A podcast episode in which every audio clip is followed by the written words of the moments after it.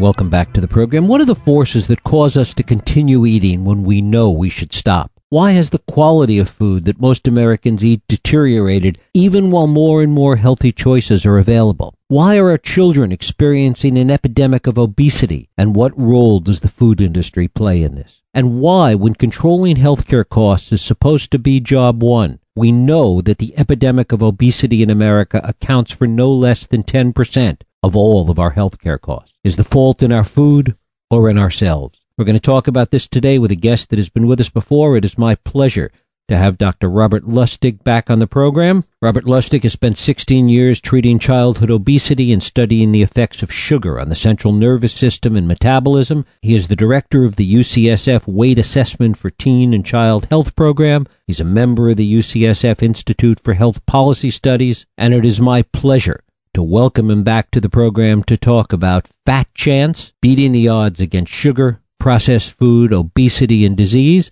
Dr. Robert Lustig, thanks so much for joining us. Thanks so much for having me, Jeff. Appreciate it. Great to have you here. One of the things you talk about early on in the book is this misconception that has been with us for so long that calories are calories, that, that all foods are the same, that all calories are the same.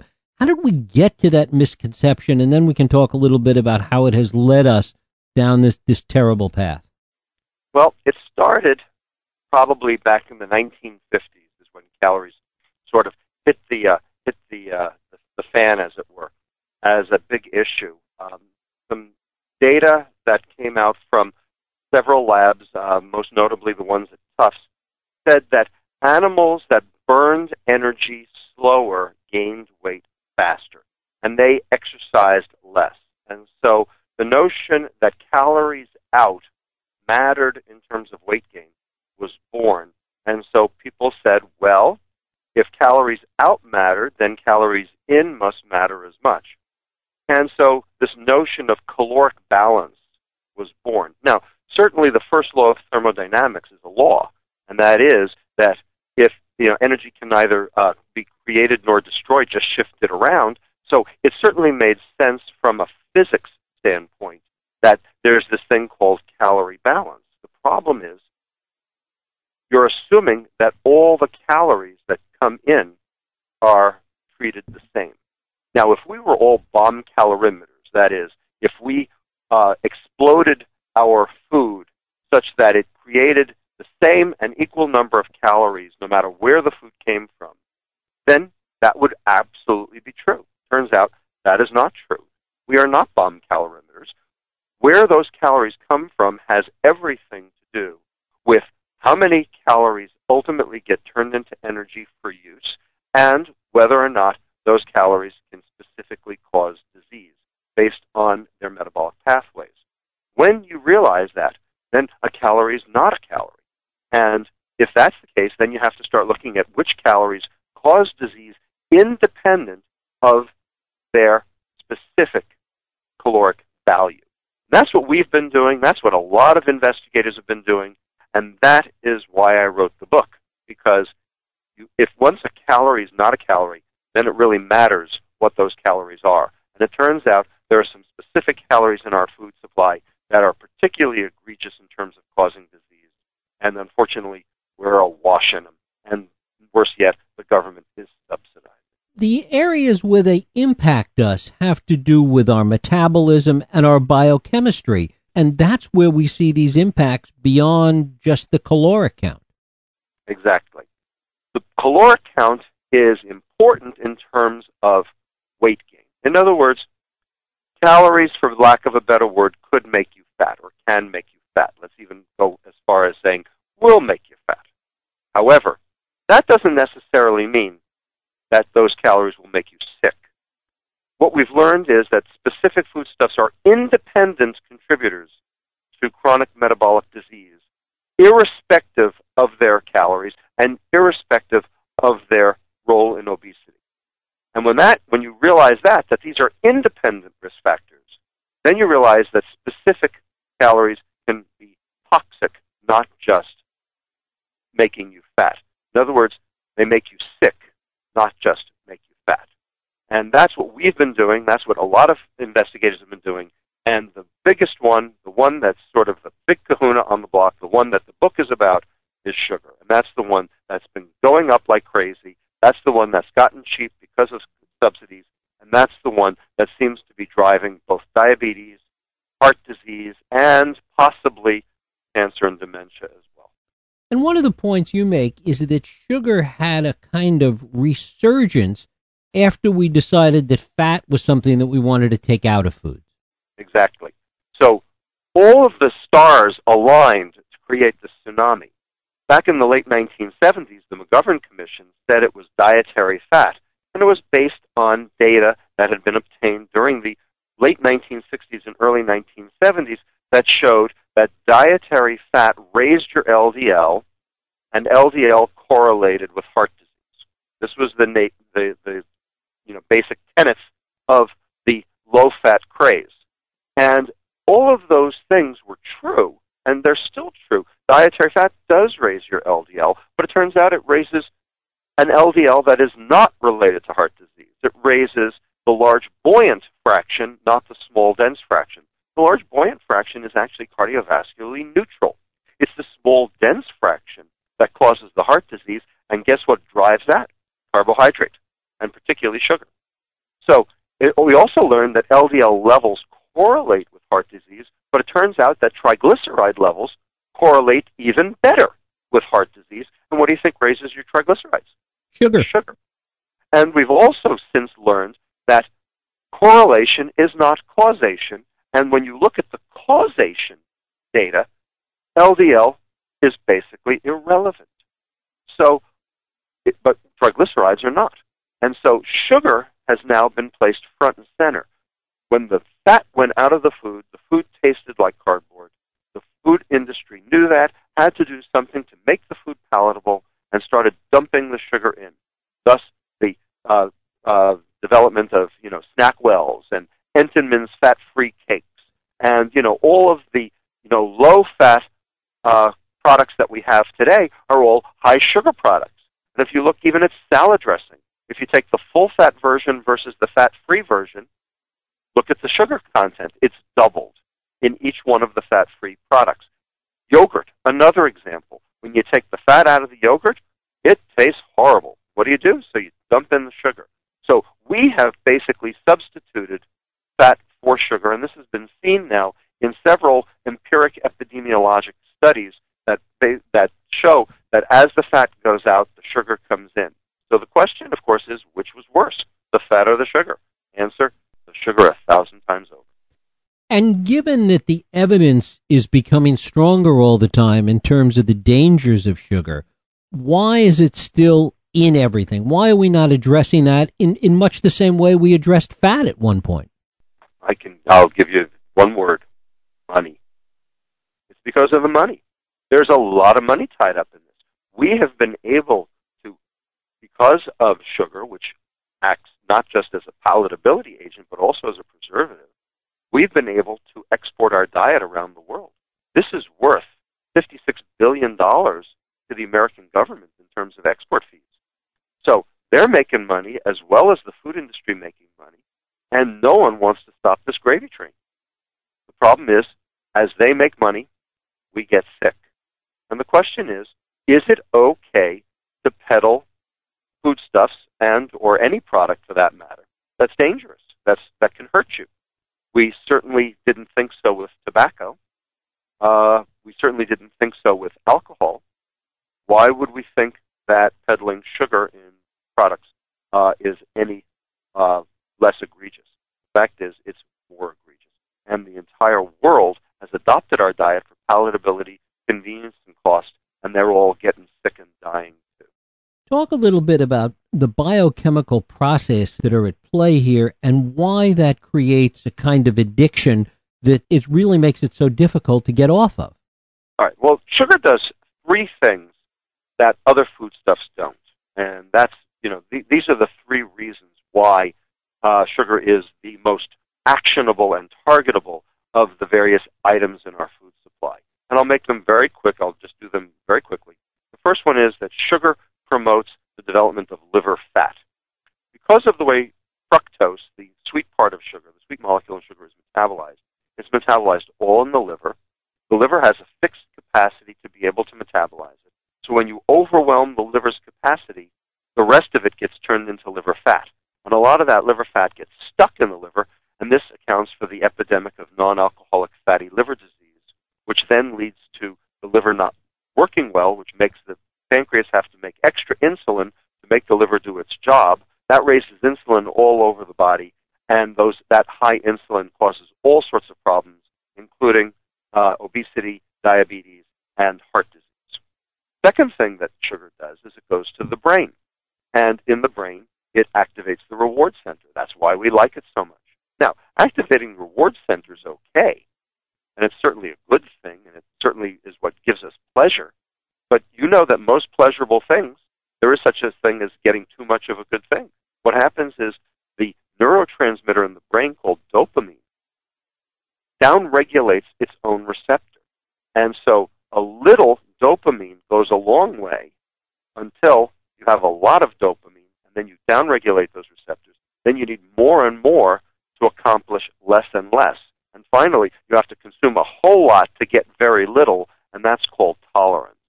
And sugar does that just the same way street drugs, cocaine, uh, heroin, morphine do. And that's been shown many times over now. The question is whether or not it causes withdrawal, and that's still a question mark. We don't have the answer to that. So we're not yet sure that sugar is truly, you know, clinically addictive. It certainly causes tolerance. And then the third thing that sugar does that the other foodstuffs don't is it causes the cellular aging reaction known as the Browning reaction or the Maillard reaction. It's the reason that you paint um, barbecue sauce on your ribs while you barbecue them. You get that nice brown color. Well, the fact is, the Browning reaction is the aging reaction. That's what causes cells to age, and it's what causes you to age and ultimately die. And sugar, because of the way it uh, participates in that cellular browning reaction, makes you brown seven times faster. So basically, sugar drives the aging process quicker. Those are three the three reasons why sugar is particularly egregious. And the more you consume, the more those things will happen. The sicker you'll get, and the quicker you'll die. And the question is, is that okay? And to what extent are any of these three areas reversible, and at what point in life? Well, that's a really good question, Jeff, and we don't know the answers to those yet. What I can say is that the Browning reaction seems to not be particularly reversible. The uh, addiction is likely reversible, but it would require abstinence, you know, cold turkey, the same way you would from street drugs. And the cravings can go on for months and possibly even years. And then the liver fat part, if the um, if you stopped consuming sugar, the liver fat will go down, and that's good, unless scarring has already occurred, in which case then you have cirrhosis. So if you have non-alcoholic fatty liver disease, there is a distinct possibility that you may be too far gone to be able to benefit from uh, changing your diet. That's a real problem and something that investigators are working on. Talk a little bit about the damage that we're doing in terms of the way we're treating some of this, where we treat the symptoms rather than the disease. Well, that's the way it is for all of these diseases. I mean, do we have a cure for hypertension? No. Do we have a cure for diabetes? No. Do we have a cure for heart disease? No. We have lots of treatments, and so big pharma, you know, they love this. They adore this because big bucks, big drugs, big uh, uh, you know, uh, big uh, populations that need them, and there's no end.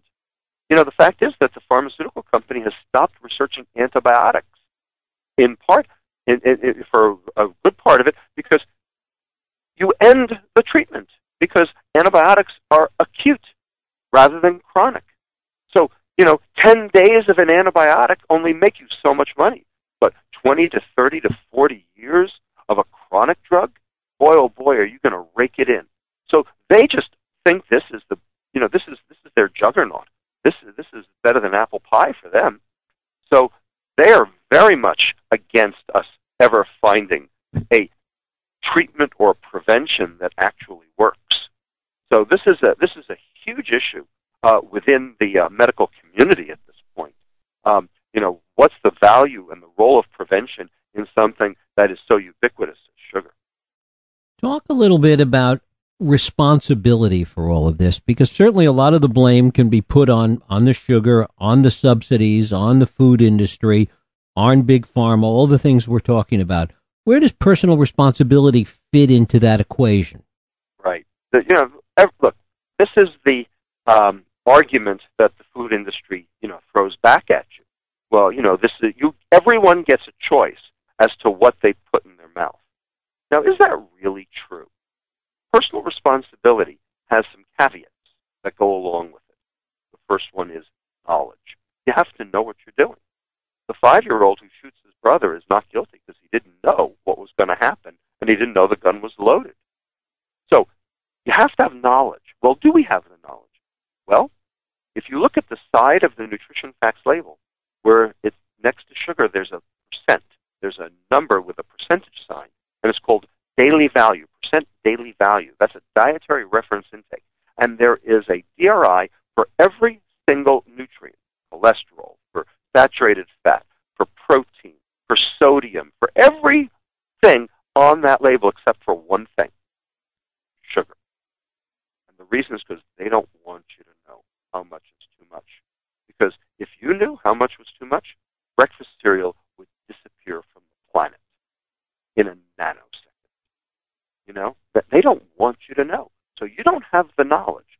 Number two, on the label, they have to list ingredients by mass. Right? So the first ingredient is the thing that there's the most of, etc. Well, there are 56 names for sugar, and I guarantee you, you don't know them. 56 different names, and they're all used. So you can have a different form of sugar for numbers 5, 6, 7, 8, and 9. When you add them up, it's number 1, but you don't know it, and you're not allowed to know it. So you don't have the knowledge. Number 2, access. You have to have access in order to exercise personal responsibility. You actually have to have a choice. Well, in the food deserts, in lower socioeconomic status neighborhoods, where there's no real food, only processed and packaged foods, convenience foods, and that's what's being subsidized on, say, food stamps and WIC. How are you supposed to have access? If you don't have access, how can you exercise personal responsibility? Third caveat, you have to be able to afford it, and society has to be able to afford it. And right now, we cannot afford this issue. Number four, your behaviors can't hurt anyone else. Right? Mm-hmm. That's you know, that, and the fact that just like secondhand smoke, your behaviors can't hurt anyone else. Well, you know what? When you exercise your quote personal responsibility and you get sick, then your employer and your insurer and I have to pay for it. Your employer has to pay two thousand seven hundred and fifty dollars per employee for obesity related diseases, whether the uh, employee is obese or not. That is basically breaking the bank. So your behavior is affecting other people negatively. Negative impact on society. So there are four caveats to personal responsibility, and sugar breaks all four. Personal responsibility is a canard in this issue. We've talked about obesity. In many cases, obesity is not necessarily a sign of excess sugar. We know a lot of people that exceed any normal allotment of sugar that, that are not obese, but have other problems Absolutely. as well. Absolutely. Um, there are two fat depots in your body. One's called big butt fat, subcutaneous fat, and there are a lot of things that contribute to subcutaneous fat. And sugar is actually probably not a big one for that. And it turns out big butt fat isn't particularly dangerous. In fact, in some ways, big butt fat is actually protective against certain diseases. Then there's the other one called big belly fat or visceral fat or liver fat. And that's the one that sugar specifically drives. And that's the one that makes you sick. And you can have that whether you're outwardly obese or not.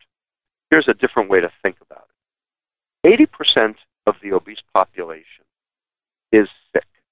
No argument. That means 20% of the obese population is metabolically healthy. They will die at a normal age, not cost the taxpayer a dime. They're just fat. Conversely, up to 40% of the normal weight population have the exact same metabolic diseases as do the obese. They're just not outwardly obese. They have type 2 diabetes. They have hypertension. They have dyslipidemia. They have cardiovascular disease. They have cancer. They have dementia. They have the exact same diseases. They get them at a slightly lower rate than the obese. But when you do the math, it actually ends up being more people than the obese sick people. So we have more normal weight sick people than we have obese sick people. And what is driving that sickness in the normal weight people? Sugar. So looking at somebody and saying it's their fault, they're obese, and they're the problem is actually um, quite fallacious. What becomes the antidote to this? well, there is no antidote. I wish there were an antidote. If there were an antidote, everyone would be on it, including me. Uh, there is no antidote. There's prevention. There's prevention. And that's really all there is. And the problem is prevention means reduction in consumption. And the only way to reduce consumption, especially of any addictive substance, is to reduce availability. And how do you reduce availability of something that is as ubiquitous as sugar, where it's in every single product? Of the 600,000 food items in the American grocery store today, 80% of them are spiked with added sugar for the food industry's purposes, not for yours. So the question is, how do you reduce availability when it is so ubiquitous? This is complicated. This is where the action needs to be in terms of policy. This, of course, is why taxation has been brought up. And taxation definitely reduces availability. Uh, reduction in um, access, particularly for children. You know, the fact is, if you look at what's being served in school cafeterias, it's an absolute joke. And the food industry is providing, uh, you know, the processed food industry is providing most of that, uh, those lunches, uh, you know, to the tune of about 80% of schools. This is a problem. Uh, there are other things that can be done. Uh, changing the subsidies. The fact is, there's no economist on the planet who believes that food subsidies are a good idea because they distort the market. And that's what we're seeing. The market is distorted. That's why grains and specifically high fructose corn syrup even came to be. So the question is, how do you deal with these things at a policy level? Well, our government is not currently interested in engaging in this discussion. We have to make them be interested. And that's where the advocacy comes in. Talk a little bit about it as it relates to healthcare costs, because that is the point at which policy meets reality in some respects. Well, so the question is, which way should the government go? They're making money off the food, and they're losing money on the chronic metabolic disease that they have to pay for. Obamacare promised us that we'd be able to balance the health care budget despite putting 32 million sick people onto the rolls. And they did this by saying that we would provide these people preventative services, that they would get to a doctor and that would keep them out of the emergency room, and that would ultimately balance the budget. If you believe that, I have a bridge to sell you. That is just not possible. And the reason it's not possible is because there are no preventative services for chronic metabolic disease. You're going to end up with just as many diabetics and just as many strips and just as much health care going out the door, just as many heart attacks that will find their way to the emergency room. There is no uh, preventative services. There's only reduction in availability. So the government has to get on board with the idea that the money is going out the door faster than it's going to come in, no matter what happens to Obamacare. And ultimately, they need to side with the American people versus the food industry. Right now, they're on the other side. And the only thing that's going to make them change is when votes are at stake. When there are more votes than dollars, that's when they're going to come around. Remember that politics leads from behind. What about policies like we've seen in New York in the efforts to regulate by virtue of taxing things like soft drinks and, and other foods? Well, I give all the credit to former Mayor Bloomberg for bringing this to the fore and pushing as hard as he did. Now, I will tell you, I went to law school specifically to understand this. I got a master's in law last year at UC Hastings, specifically to understand what the role of government is in terms of taking a personal health issue to a public health crisis. What are the legal doctrines? And Bloomberg was well within his purview to be able to uh, advance that.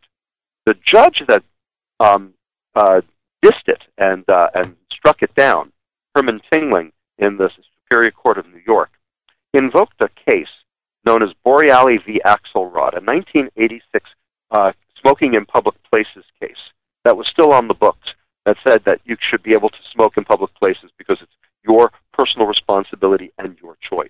Well, you know what? The New York State legislature thought that was such a bad ruling that they ended up legislating it away. And now you can't smoke in any public place in New York State or anywhere else in the country for that matter. It never took another challenge. That is just bad law. And if you look in Westlaw or LexisNexis, you know, which uh, mm-hmm. uh, you know codes the different cases, that's got a red flag next to it because it's basically that law has been undone by legislation because it was a bad law. And for Tingling to have uh, invoked that law as the excuse for knocking the Bloomberg Big Gulp ban out was absolutely ridiculous. Um, the fact is, Hawaii has just reintroduced a similar law, and there are places around the country that are considering soda taxation, including San Francisco. This will be on the ballot come November.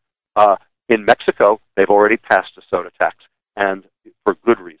Are we going to see finally a real bifurcation in the country in terms of places that, that acknowledge this, that pass laws to deal with this, that take steps to deal with this, versus those that don't because of issues of individual freedom?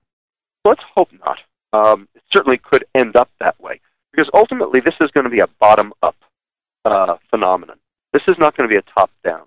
This is not going to be something that the Supreme Court's going to decide for the entire country. This is going to be a state by state battle, the same way seatbelts were. You know, I liken this to seatbelts in my book. Um, you know, the fact is the federal government passed a mandatory law that all cars built in America had to be equipped with seatbelts. But it didn't save lives until each state adopted a uh, mandate that people in those states had to wear those seatbelts or they'd get a ticket. And now seatbelts do save lives because of the mandate that came from the bottom up rather than from the top down. But we have 50 states that all have seatbelt laws. So, you know, there are ways to do it, and each state is the laboratory of democracy. And so when one state does it, you may see other states follow suit. So we'll have to see how this plays out. This will be very interesting over the next 10 years. Dr. Robert Lustig, the book is Fat Chance Beating the Odds Against Sugar, Processed Food, Obesity, and Disease. Robert, I thank you so much for spending time with us today. Let me, let me also mention the Fat Chance cookbook that's out now as well to help people be able to actually accomplish this in their own homes. Thank you. Fat Chance, the Fat Chance cookbook. Robert Lustig, we'll take a break. I'll be right back.